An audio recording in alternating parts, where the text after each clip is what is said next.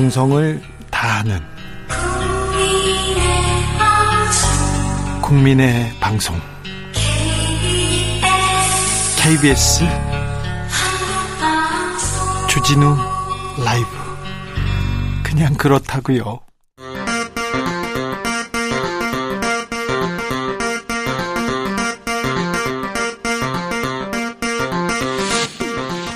주진우 라이브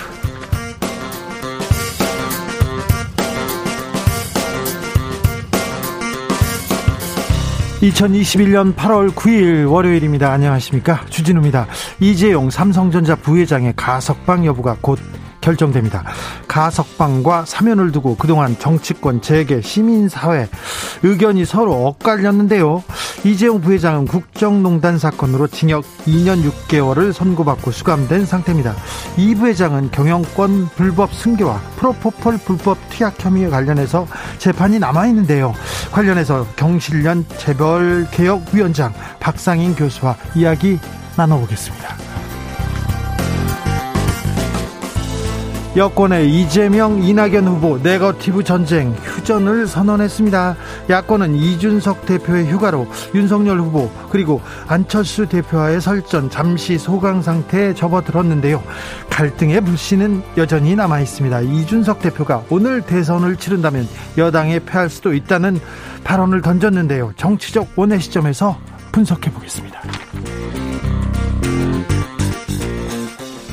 도쿄 올림픽이 끝났습니다. 문재인 대통령은 대한민국 선수단 29개 종목 354명 선수 모두에게 수고 많았다면서 감사의 메시지를 보냈습니다. 정직한 땀방울을 통해 지친 국민들에게 위로와 희망의 메시지를 전해줬다. 메달색은 중요하지 않다고 강조했습니다. 국민들 역시 1등만 기억하지 않았습니다. 승패를 떠나서 열정과 감동을 준 선수들에게 박수를 보냈습니다. 도쿄올림픽 외신은 어떻게 평가하고 있는지 김은지 기자와 정리해 보겠습니다. 나비처럼 날아 벌처럼 쏜다. 여기는 주진우 라이브입니다.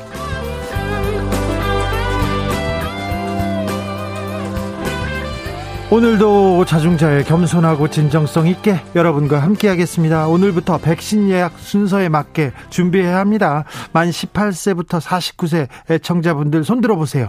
어, 방송 끝나고 순서대로 어, 백신 신청할 수 있습니다. 오늘 저녁 8시부터 10부제로 시행된다는 거 알고 계시죠? 오늘이 오늘이 9일입니다. 그러니까 생일 끝자리가 9일, 19일, 29일인 분들 손 들어보십시오. 지금 손 드시는 분들 이따 저녁 8시부터 작은 차근차근 신청하면 됩니다. 신청 잘 하시고 내일 후기 들려주십시오. 카카오나 네이버에서 아, 본인 인증을 해야 된다고 합니다. 그거 어떻게 해야 되는지 저는 아직 잘 모르는데 그거 배우려고 합니다.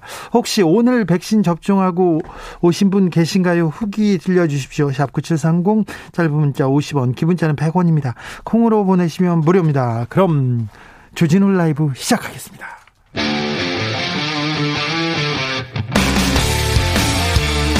탐사보도 외길 인생 20년. 주 기자가 제일 싫어하는 것은?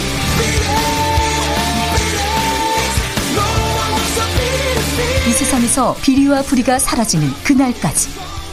오늘도 흔들림 없이 주진우 라이브와 함께.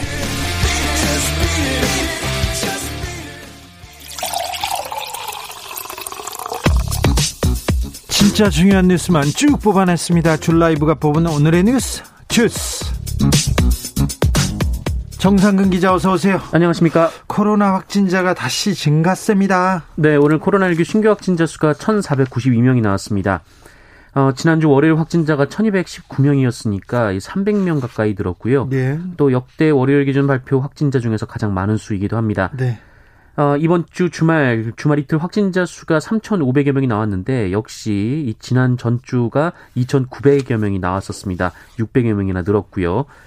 어, 이 지난주까지는 확진자가 줄어드는 추세여서 뭐 정점을 지났다 뭐 이런 얘기도 조심스럽게 나왔는데 꼭 그런 것만은 아닌 것 같습니다. 네, 이렇게 되면 이번 주 수요일 확진자가 2천 명이 될 수도 있다라는 우려가 나오고 있습니다. 아, 특히 비수도권이 심각한데요. 그 어제의 경우 비수도권 확진자가 700명을 넘기면서 전체 확진자 대비 비율이 42%를 넘겼습니다.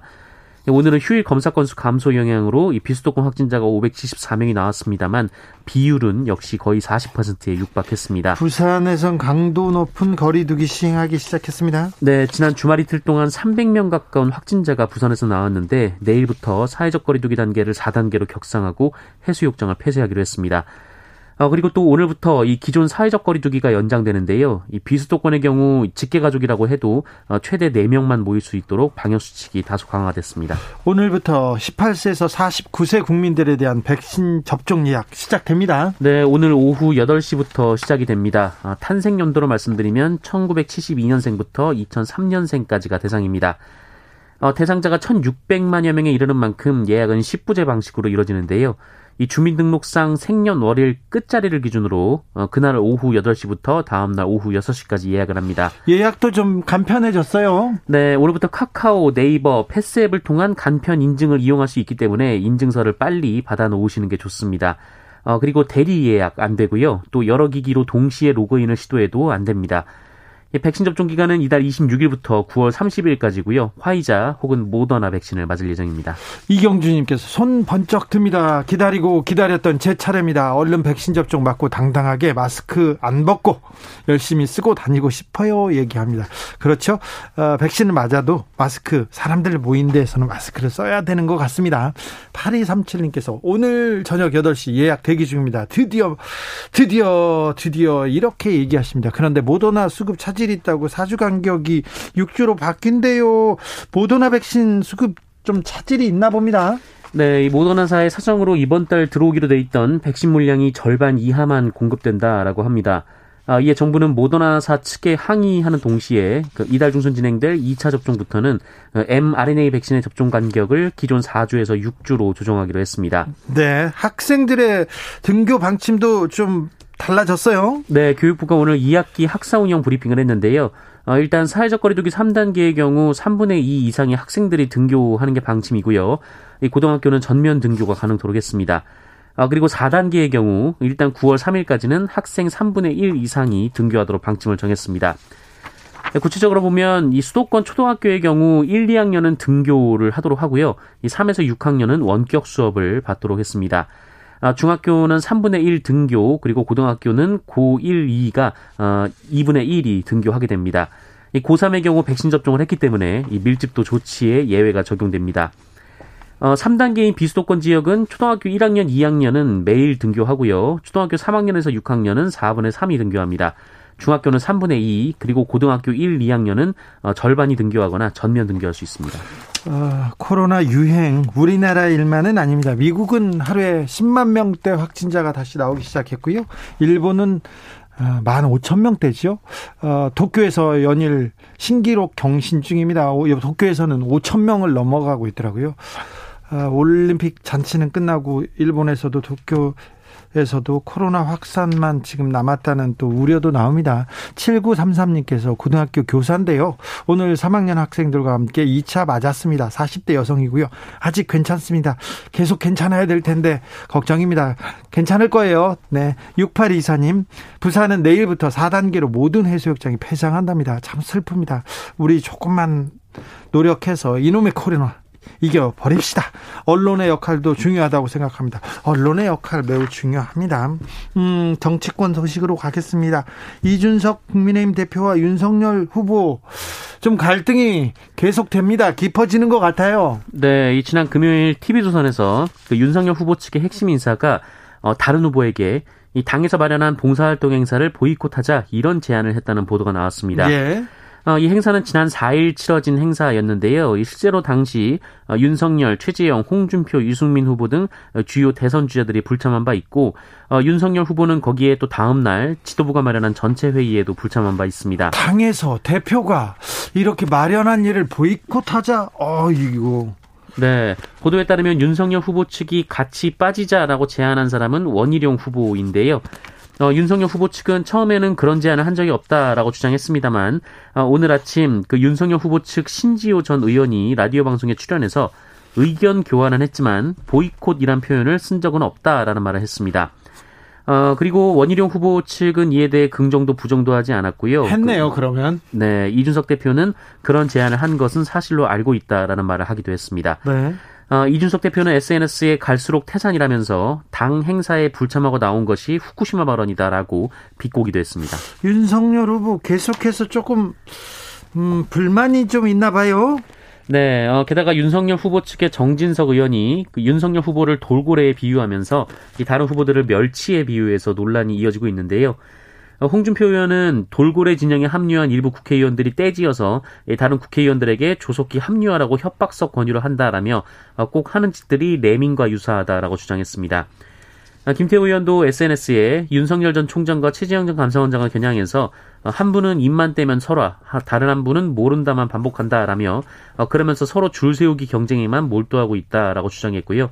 아, 윤희숙 의원도 SNS에 가락시장도 아닌데 숭어, 한우, 유구에서부터 시작한 것이 어, 도무지 끝이 없다라고 불만을 터뜨리기도 동물의 했습니다. 동물의 왕국입니다. 동물의 왕국. 네, 이런 상황에서 김지현 최고위원은 오늘 이 김기현 원내대표가 주재한 최고위원회 간담회에서 어, 정권 교체를 위해 당 구성원 모두 한 몸이 돼야 한다라며 이 외부에서 본다면 국민의힘이 콩가루 집안으로 보일 것이다라고 우려하기도 했습니다. 윤석열 후보 선거법을 위반했다는 논란에 휩싸였어요? 네, 최재형 전 감사원장인데요. 아, 네, 최재형 네. 감사원장이네. 어, 국민의힘 대권 주자인 최재형 전 감사원장은 지난 6일 오후 이 대구시 중구 동산동의 서문시장을 방문했습니다.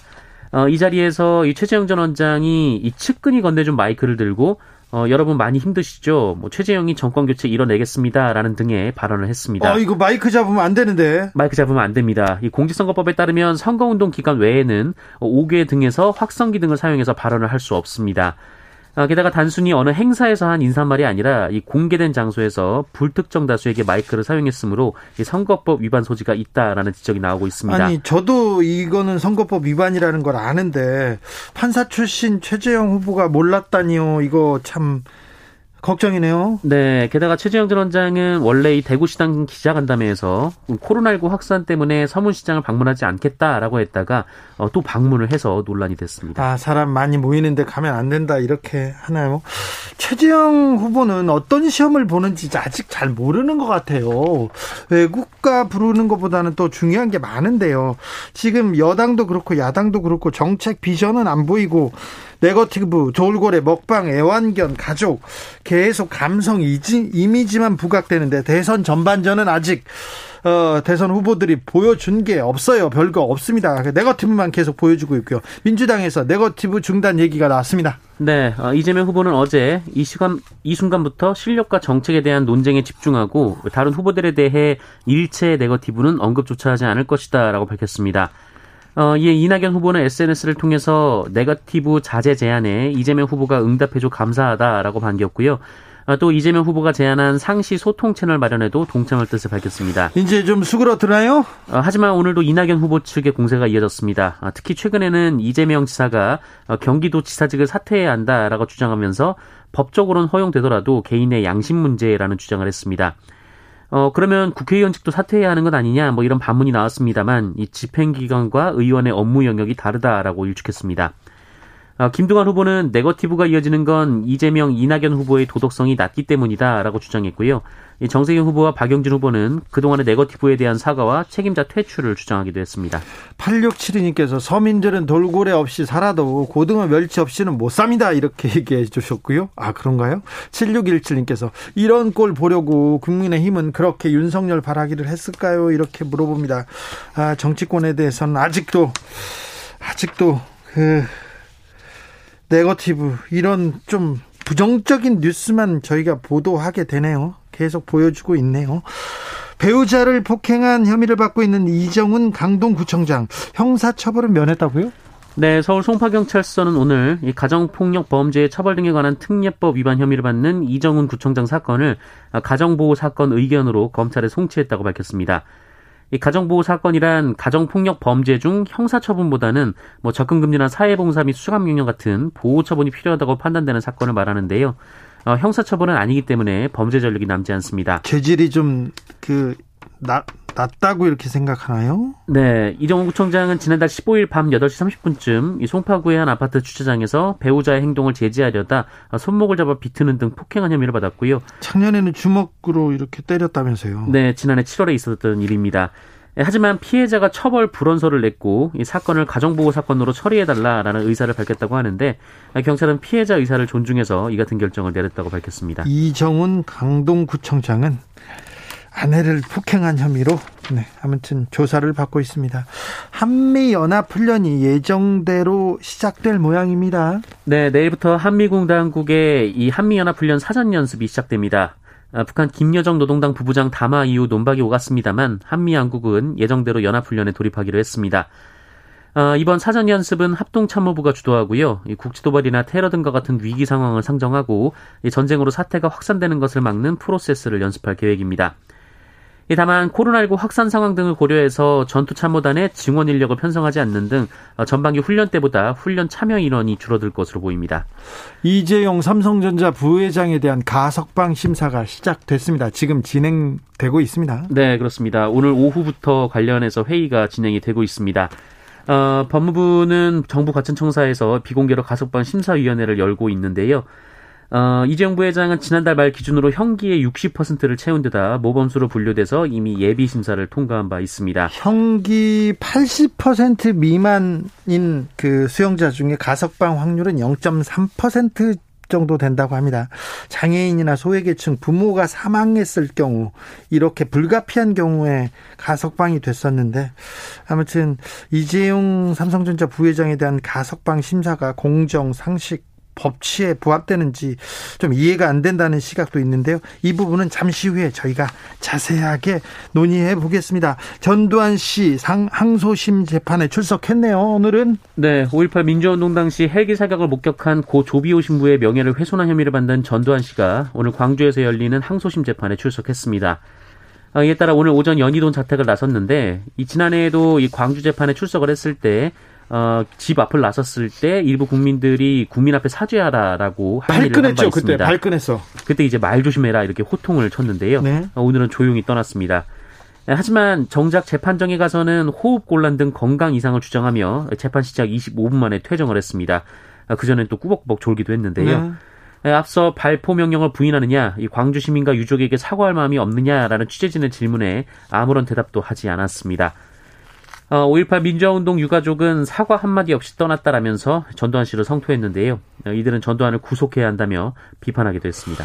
지각 출석에 꾸벅꾸벅 졸다가요 호흡 곤란으로 퇴정했습니다. 네.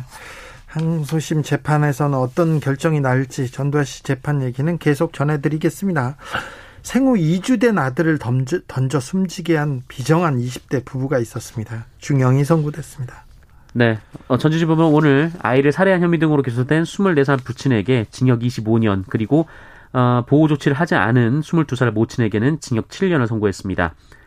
어, 이 남성은 지난 2월 7일 아이를 던져서 침대 프레임에 머리를 부딪히게 해서 살해했습니다. 어, 아이가 잠을 자지 않자 높게 들고 위험하게 다루다가 자신의 아내를 향해 던졌고요. 사고가 벌어졌습니다. 어, 이후 아이의 머리가 크게 다쳐서 아이가 이상 증세를 보였는데 이 남성은 아이를 지속적으로 추가로 학대를 했고요. 어, 심지어 친구들을 자신의 오피스텔에 초대해서 어, 술과 고기를 먹으며 담배까지 피며 파티를 했습니다.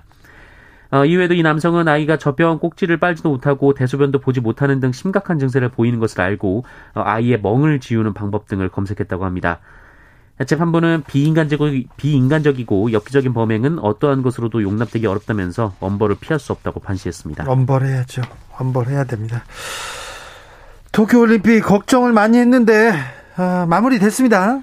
네, 일본 내 코로나19 급격한 확산이나 뭐 선수단의 숙소 문제, 뭐 최악의 더위, 뭐 도쿄 바다 수질 논란, 그리고 어, 무엇보다 올림픽을 정치적으로 이용하는 도, 일본의 자세가 문제가 되는 대회였는데요.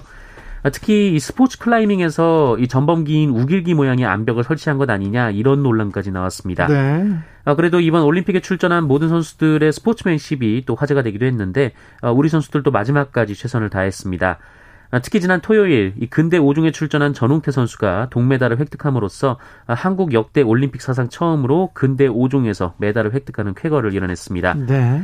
그리고 여자 배구는 런던 올림픽에 이어서 또다시 4강 신화를 써냈습니다. 이 김희진 선수는 올림픽 출전 두 달여 전에 수술을 받고도 대회를 출전했고요. 김연경 선수는 허벅지에 피멍이 들 정도로 상대방이 집중 견제를 받아내기도 했습니다. 특히 우리보다 기량이 우수한 것으로 평가되는 도미니카 공화국, 일본, 터키 등을 모두 풀세트 접전 끝에 물리치는 저력을 보여주기도 했습니다. 훈이 향기님께서 전두환 씨 골프장에서 재판합시다 얘기하는데 그거 좋은 생각인 것 같습니다. 늙은 호박님께서는 제대로 처벌을 안 하니까 계속 전두환 씨 등 인면 수심이 계속 되는 것입니다. 이렇게 따끔하게 꾸짖으셨습니다. 주스 정상근 기자와 함께했습니다. 감사합니다. 고맙습니다. 교통정보센터 다녀오겠습니다. 이현 씨. 주진우 라이브.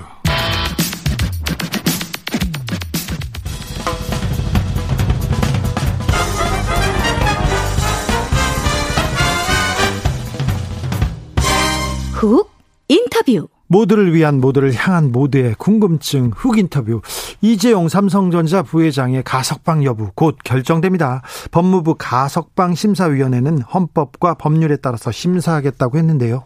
가석방 심사위원회 9명의 의원들 어떤 결정을 내릴까요? 결정에 따라서 어떤 영향을 미치게 될지 이 부회장 남은 재판들은 어떻게 되는 건지 두루 짚어보겠습니다. 경실련 재벌개혁위원장 박상인 서울대 행정대학원 교수 안녕하세요. 네, 안녕하십니까. 교수님, 오늘 지금 어, 이 부회장에 대한 가석방 심사위원회 열리고 있습니다. 어떻게 네. 전망하시는지요? 네, 뭐 어, 가석방 심사위원들 이야기한 것처럼 헌법과 법률에 따라서 어, 심사를 한다면 당연히 가석방이 주어지지 않아야 된다고 생각합니다. 아 그래요? 그러, 네, 그럼에도 불구하고 어, 지금 사실 가석방 심사 대상에 올라갔다는 것 자체가 어, 사실 헌법과 법률에 따라서 생각하면은 이게 있을 수 없는 일인데요. 네. 근데 올라갔다는 것 자체 때문에 가석방 결국은 하지 않을까라는 의심은 듭니다. 있을 수 없는 일이라니 왜 그렇게 말씀하시는 건지요? 그래서 가석방 제도 자체를 한번 생각해 보시면은요. 네. 이게 이제 예, 보통 적용 대상이 모범 수용자 중에서 또 생계형 범죄자라든지 네. 노인이라든지 이런 분들을 위해서 시행하고 있는 제도입니다. 네. 이것을 그 이른바 사회 지도층 범죄에서는 가석방을 어, 원칙적으로 배제한다는 것이 역대 정부가 지켜왔던 어, 원칙들입니다. 그렇죠. 어, 박근혜 정부까지 포함해서요. 네네. 네. 그런 네. 측면에서 보면은 이재용 부회장이 가석방 심사 대상으로 갔다는 것 자체가 좀 납득이 되지가 않는다는 말씀을 먼저 드리고 싶고요. 예. 그리고 이제 적절성에 대해서 어 보면은 어, 저, 어, 예를 들어서 지금 이재용 부회장이 삼성물산 제일모직 합병 관련한 분식회계 그리고 주가 조작 어, 재판을 받고 있지 않습니까? 예, 예. 프로포폴 재판도 있고요.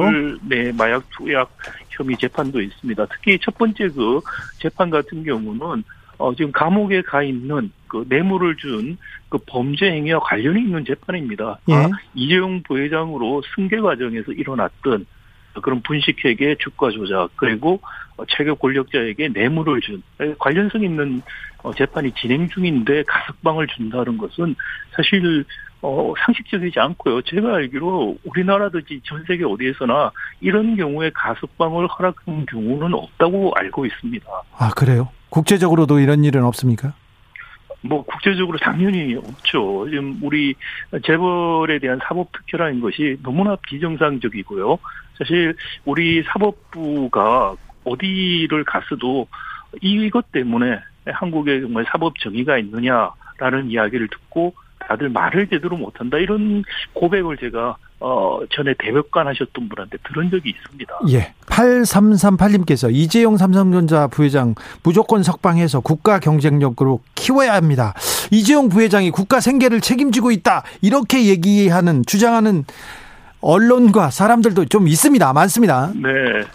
아, 네, 그 무슨 근거로 그런 이야기를 하시는지 제가 이해를 할 수가 없고요. 예. 지금 어, 우리 재벌 총수들이 짧게 감옥에 갔던 경우들이 여러 번 있죠. 예. 이재용 부회장보다 오래 갔던 최태원 회장도 있는데 재벌 총수들이 감옥에 가 있는 사이에 그 재벌 기업 집단이 잘못되거나 국가 경제가 어려웠던 적 한 번도 없습니다. 이재용 부회장 2007년 어, 1년 그 구속되고 1년 수강했을 때 삼성전자 역대급 실적을 냈고요. 예. 하만이라는 전장 어, 회사를 인수했죠. 삼성전자 지금까지 가장 큰 M&A 어, 딜도 그때 이루어졌고요. 예. 지금도 이재용 부회장 한 6개월 감옥에 있는 사이에 예. 삼성전자가 어, 한 270조 역대급 투자 계획 발표했고요. 예. 그리고 또 미국 가서 대통령 만미 때 미국 가서 한 20조 원 미국 투자 계획도 다 발표했습니다. 네, 돈도 잘 벌고 있습니다.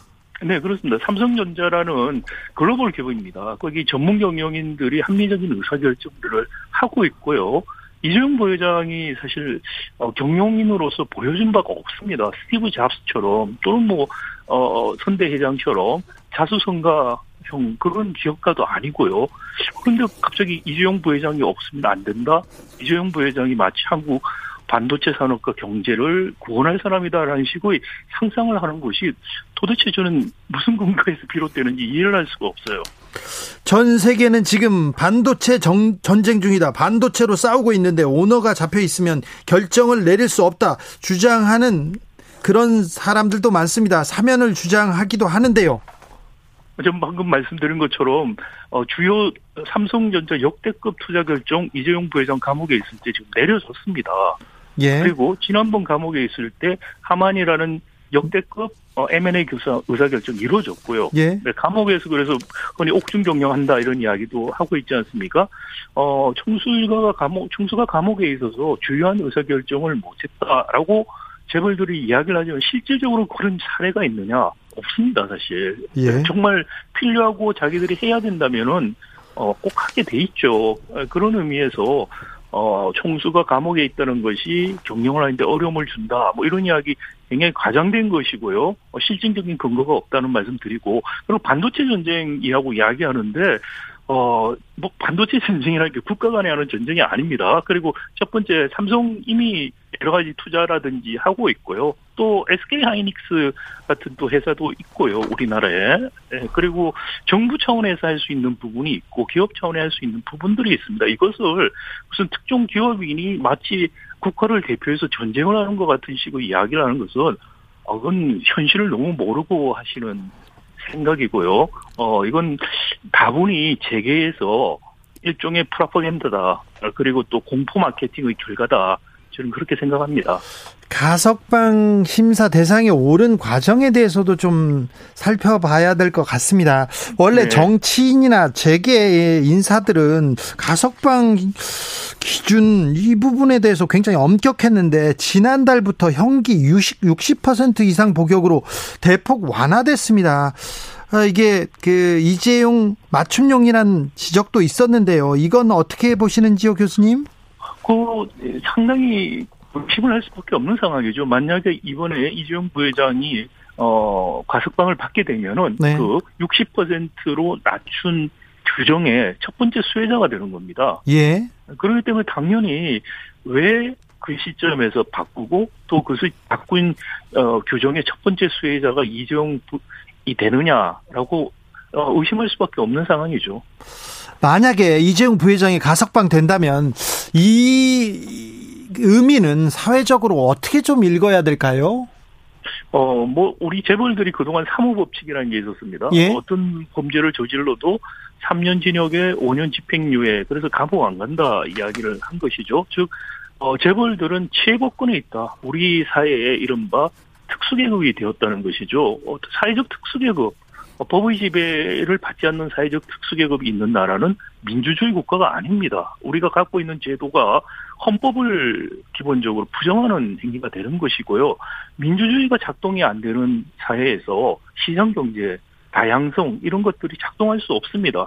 과거 개도기 시절에 재벌 중심 경제 발전했던 거와 지금 혁신형 경제로 가려고 하면은 혁신형 경제에서 중요한 것은 다, 어, 사전적인 다, 다양성, 다원성 같은 것들인데 어, 지금 우리 재벌 체제가 한계에 도달을 한 것이죠. 근데 이재용 부회장 사면을 통해서 다시 한번 재벌 총수들은 어떤 경우든 법의 지배에서 예외가 되고 그렇다는 또 다른 한번 그 좋지 않은 교훈들이 생긴다면은 어, 재벌 체제 지속될 수밖에 없고요. 우리 총수 일가들의 향후 범죄들이 일어날 수밖에 없습니다.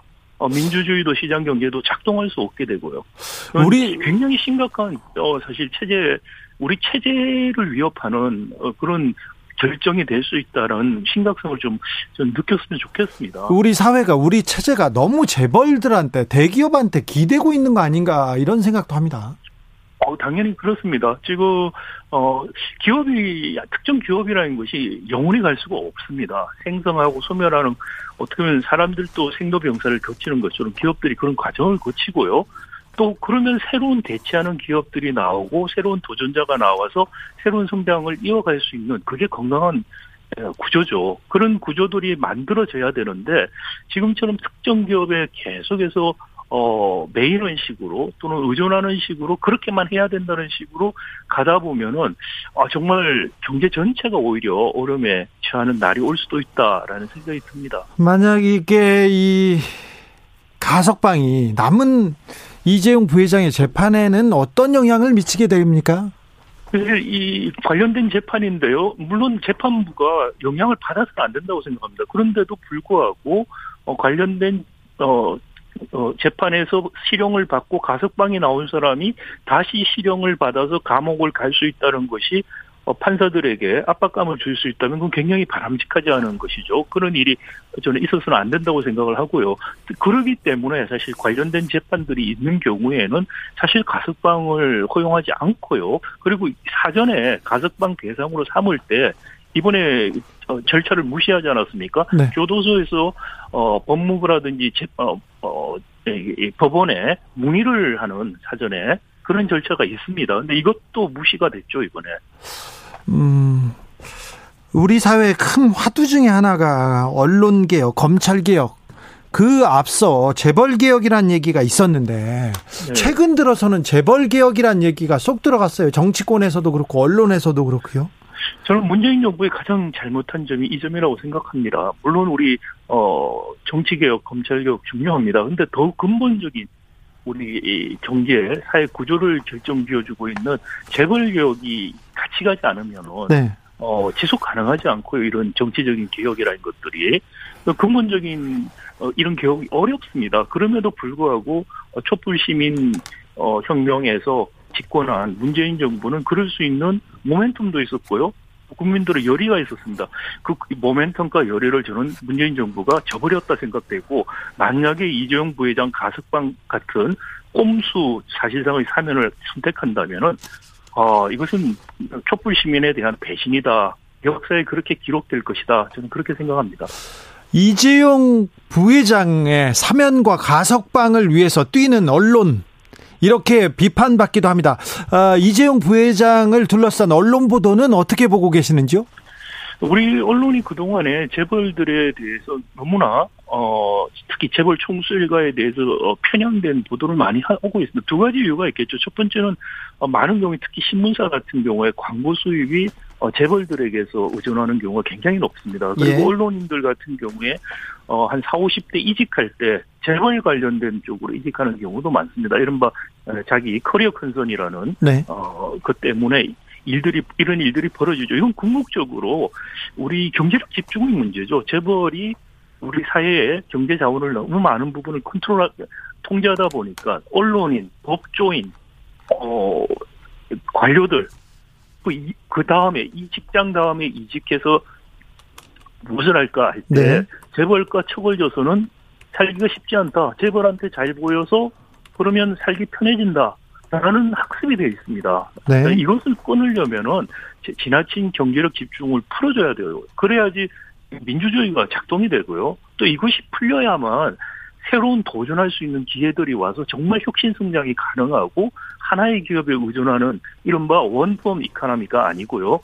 새로운 수많은 혁신들이 일어나면서 경제 활력이 생길 수 있는 불평등의 문제, 저성장의 문제가 사실 구조 개혁을 통해서 한꺼번에 해결될 수가 있고 그렇게만 해결될 수가 있다고 저는 생각합니다. 네.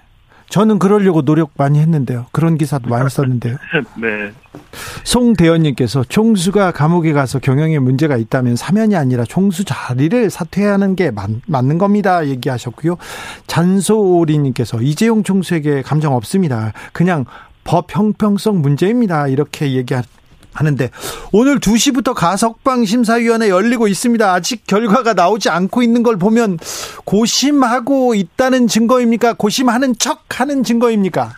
네, 결과 나오면 알겠죠. 그리고 무슨 어, 이유를 들어서 어떤 결정을 내리는지에 대해서 이야기하면 어 뭐 이야기가 나오면 그때 판단이 될 거라고 생각합니다. 네. 다만 우리 법조인들이 정말 헌법과 법률이라는 말을 입에 발린 소리 하지 말고 정말 헌법과 법률에 따라서만 판단을 해서 좀 뭔가 바뀌었고 뭔가 우리 사회가 앞으로 나갈 수 있다는 희망을 좀 주길 바라고요.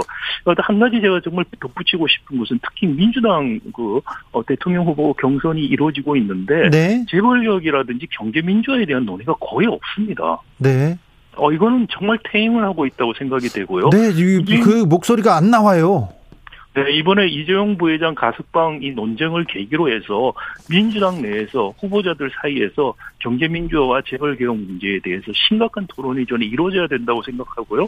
그런 토론이 이루어지도록 우리 국민들이 요구를 해야 된다 생각합니다. 알겠습니다. 오드리님께서 아, 저도 삼성 주식 많지만 이재용은 법 원칙적으로 법에 따라 따라야 됩니다. 이렇게 얘기하셨고 9553님께서 단 한 번도 평등한 적이 없는데 아, 법이 그런데, 법인데, 평등 얘기하지 맙시다. 이런 지적하신 분도 있었습니다. 지금까지 박상인 서울, 서울대 행정대학원 교수였습니다. 감사합니다. 네, 감사합니다.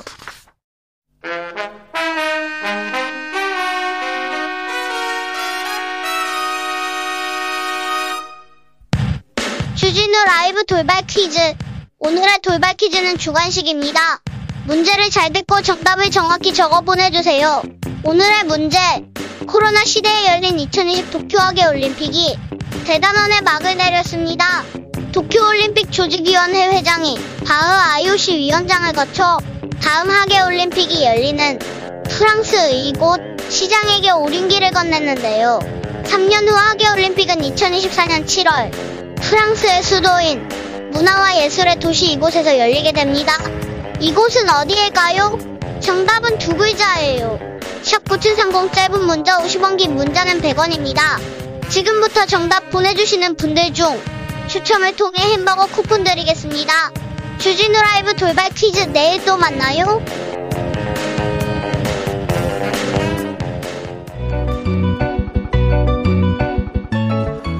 한층 날카롭다. 한결 정확하다. 한편 세심하다. 밖에서 보는 내밀한 분석, 정치적 원의 시점. 오늘의 정치권 상황 원외에서 더 정확하게 분석해 드립니다. 김용남 전 자유한국당 의원 어서 오세요. 네, 안녕하세요. 호기심 천국 김용남입니다. 최민희 전 더불어민주당 의원 어서 오세요. 안녕하세요. 불굴의 희망 최민희입니다. 불굴의 희망 최민희 의원 오셨습니다. 호기심 천국 김용남 은 너무 귀여운 거 아닌가요? 김용남 은. 어, 3116님께서 척하면 척이죠. 지금 척하고 있을 겁니다. 무슨 얘기인지 아세요? 이재용 가석방을 위해서 지금 음. 어, 가석방 심사위원회에서 척하면서 연기하고 있, 있을 거라는 우리 애청자의 지적인데요. 이재용 부회장 가석방 될 것 같습니까? 우리 법조인 출신 법조인 김용남 의원님께서 먼저 가끔 보면 왜 중요한 형사 사건 구속영장이 청구된 경우 있잖아요. 예? 그럼 법원에서 그 날을 넘겨서 그 다음 날 새벽에 거꾸래요. 어, 발부나 기각 여부를 그 발표를 해요. 고민했다, 고심했다 이렇게. 예. 근데 아무리 봐도 결론 그렇게 오래 걸릴 것 같지 않은데 네. 꼭그그 그 다음 날 새벽에 발표하거든요. 예, 예. 그 이재용 부회장의 가석방 여부도 거의 그런 거하고 유사한 거 아닌가 싶어요. 뭐 이렇게 계속 시간을 끌 이유가 있을까 싶은데요. 네. 시간을 끌어서 어떻게 가석방이 된다고 보십니까? 저는 네, 가석방이 될 것 같습니다. 네. 진지하게 고민했다. 네. 결론을 도출하기 위하여 네. 그런 모습을 보여주고 있다는 점에서 아까 척하고 있는 거 아닌가? 네. 어, 라는 그 댓글에 음. 동의가 됩니다. 그리고 네. 지금 분위기는 단지 정부, 그러니까 법무부 차원이 아니라 모든 언론이 우호적인 것이고 네. 언론이 조성했다고 볼 수도 있다고 보는데 네. 여론이 이재용 가석방에 대해서 굉장히 우호적이에요. 네, 네. 70%가 넘는다고 뭐 우호적인 여론이 70%가 넘는다고 이렇게 하는데 네. 한 사람의 가석방에 사면에 이렇게 높은 지지율은 좀 보기 드물어. 저는 일정하게 언론이 밑자락을 깔았다고 생각하고 그 언론의 밑자락이 삼성의 광고 혹은 홍보비와 무관하다고 생각하지 않습니다. 그런데요. 그런데 정부에서도 여론은 그렇다고 해도 하도 해도 이게 법과 상식에 반하면 안 해야 될 거 아니에요. 그러니까 지금 이게 사실은 정, 가석방 심사위원회에서 심사를 하고 있다는 거 아닙니까? 네. 근데 우리가 지켜봐 온 바 모든 위원회는 여론에 굉장히 민감하게 반응을 하는 것 같았습니다. 네. 어, 그리고 저는 법적인 기준 이건 김영남 의원께 저도 여쭤보고 싶었는데 일반적인 그 형사 사범에 있어서 가석방 요건이 80% 아니었나요? 80%가 넘죠. 80% 미만으로 가석방 된 경우는 지금까지 역대 어, 확률로 보면 0.3%랍니다. 네, 근데 지금 60%된 거잖아요. 이재용 네. 부회장은. 아니 그 법적 형식적 요건은 넘긴 거로 알고 있고 네. 그거보다 실제로 아, 가석방 여부를 결정할 때 기준은 말씀하신 대로 조금 더 높거든요. 네. 보통 뭐 85% 내지 90% 정도를 복역했을 때 가석방 심사 아, 대상 에 들어가는 경우가 대부분인데 네. 제가 보기엔 글쎄요 문재인 정부가 언론 영향을 그렇게 많이 받았었나요? 그렇다면 원전 포기에 대해서 반대 언론 내지는 여론이 훨씬 높은데도 그거 안 들었잖아요. 그러니까 제가 보기엔 갑자기 언론이나 여론 핑계를 대고 사실 결론은 결론이야 뭐 정부에서 내는 거지. 자 김용남의 네. 드립을 나왔습니다. 원전으로 원전으로 넘어가요.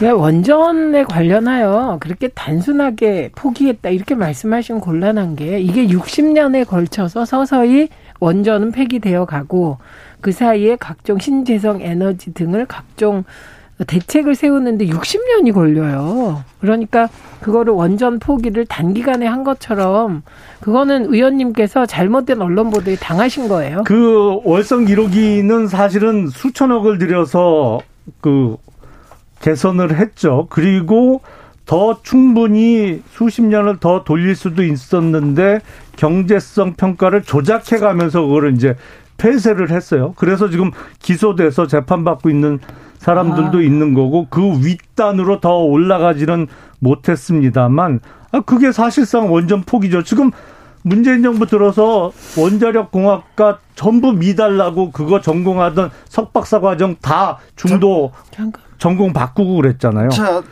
아니 의원님 월성 원전은요 이미 설계 수명이 지난 지 오래돼서 한 번 그 설계 수명을 넘어서 연장을 했어요. 그리고 또 연장하려다가 지금 중단된 그런 상황이었었고요. 그리고 지금 경제성 평가 얘기를 하시는데 그게 맞습니다.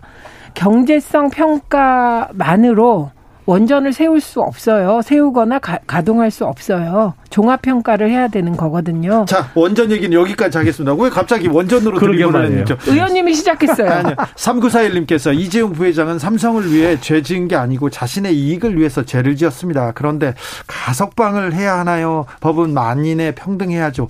2101님께서 언론의 가스라이팅 이재용 사면 아닙니까? 얘기합니다. 3116은 님께서는요. 지금 이재용 씨 옷 갈아입고 오늘 저녁 먹을 식당 예약 끝나 있을 겁니다. 옳든 그르든 세상은 그래요. 그냥 그런 겁니다. 얘기하면 다른 얘기로 넘어가겠습니다.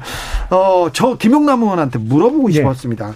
윤석열 전 총장이 박근혜 전 대통령 불구속 수사하려고 했다. 그런데 어, 특검에서 이렇게 생각했는데 검찰에서 그냥 구속하더라. 이런 얘기를 하는 거, 이런 발언. 검찰에서 있었던 내용을 가지고 지금 정치인대에서 하는 발언 어떻게 보셨어요? 별로 그렇게 그 적절해 보이지는 않죠. 뭐 물론 이제 수사하는 사람이 본인 그 판단은 누구나 다 있어요. 아, 그렇죠. 이 사건은 뭐 네. 어디까지 어떤 방식으로 아니면 누구는 구속, 불구속 뭐 기준도 본인이 정할 수 있고. 근데 이제 어 그걸 결정하는 과정에 있어서 아, 나는 이랬는데 뭐 누가 어, 했다. 뭐 그거를 드러내는 건 사실은 그렇게 어, 적절하지는 않죠. 예. 그러니까 가지 말아야 될 길을 가니까 저런 행동도 하는 겁니다. 무슨 문재인 정부의 검찰총장이 국민의힘에 가서 대권 후보가 되려고 합니까? 그거부터 잘못된 거고요. 그리고 친박표 국어를 위한 이건 비겁한 자기 변명에 불과하다고 봅니다. 문재인 정부의 검찰총장을 제1야당의 대선 후보로 만들어준 사람들이 민주당 분들입니다. 사실은 추미애 전 장관이 뭐 가장 큰 역할을 했고 여러 사람이 있습니다만 오죽하면 그렇겠어요. 네. 네, 이게 저는 사표 내는 것까지는 할 수 있다고 생각합니다. 차이가 드러날 수 있어요. 정책에 대한. 그런데 문재인 정부에 반대해서 사표를 내는 것과 제1야당으로 넘어가서 정치를 하는 건 전혀 별개의 사안이라고 생각하고 그렇기 때문에 윤석열 후보의 행태를 보면 결국은 정파적으로 국민의힘에 가기 위한 밑자락으로 그 조국 전 장관 관련한 수사도 하고 여러 가지 편파 수사를 했다는 이 논란을 피하기 어렵다고 봅니다. 그런 시각을 계속 민주당 쪽에서 견지를 해주시면 저희야 고맙죠. 사실은 어, 조국 전 민정수석에 대한 수사가 편파 수사였다, 잘못됐다 이런 주장을 그냥 내년 3월 대선 때까지 계속 해주시면 저희는 thank you죠 뭐. 네, 그 정치의 유불리에 따라 평론하지는 않습니다. 근데 잘못된 건 잘못된 겁니다. 문재인 정부의 검찰총장이 사표 내고 야당으로 넘어가서 대권 후보가 되려고 하면 당연히 검찰총장직을 수행하는 과정에서 국힘 편향 아니었냐 이런 의혹은 생길 수밖에 없습니다. 네. 자, 그런데 윤석열 후보가 지금 음, 다른 후보들과 이렇게 경쟁하는 게 아니라 이준석 대표하고 음. 경쟁하는 집 모양새예요. 이건 좀 예상 외입니다. 처음 보죠 이런 거는. 네네네. 네, 네. 네. 어, 대선 경제 그 대선 같이 뛰는 사람도 아닌데요. 사실은 대선과 같은 큰 정치적인 그 이벤트 내지는 변곡점을 앞두고서는 그래서 당 대표는 관리형 대표가 돼야 되는 거예요. 예. 그게 맞습니다. 네. 어, 그래서 후보를 띄워주고 물론 이제 후보들 간에 어, 어떤 공정한 경선도 보장해야 되겠습니다만 자신이 좀 뒤로 숨으면서 후보가 될 사람들이 이렇게 좀 보다 스팔라이트를 받을 수 있게 이렇게 분위기 조성해주는 관리형 대표가 있어야 되는데 이준석 대표는 아무리 봐도 관리형 대표는 아니에요. 일단 관리 능력이 있는지가 대단히 의심스러워요. 예. 왜냐면 어디 조직에 속해서 일을 해본 적도 없고 본인이 어떤 뭐 장사가 됐던 사업이 됐던 뭘 해본 적이 없거든요. 그러니까 네. 관리 능력을 키울 수 있는 기회가 없었어요. 두 번째는 관리 의지는 없어 보여요. 본인이 관리자로 머물고 싶어 하지 않는 것 같아요. 그게 중요한 예, 포인트 같아요. 두 번째는 확실해 보여요. 네네네. 그러니까 본인이 어떻게 보면 이번 대선을 통한 정권 교체 이거보다는 워낙 나이가 젊다 보니까 앞으로의 본인의 정치적 미래를 위한 활동이 너무 도드라져 보여요. 그러다 보니까 사실은 유력 후보하고 어떤 충돌 내질 내지는 갈등처럼 비춰질 수 있는 파열음이 계속, 계속 나는 것 같아요. 네, 7617님께서 현재 국민의힘은 이준석 대표의 리더십이 문제입니까? 아니면 윤석열 후보의 독선이 문제입니까? 입당했어도 행복해 보이지 않는데요? 이렇게 물어봅니다. 그러니까 사실 둘 다 문제죠. 바라보면.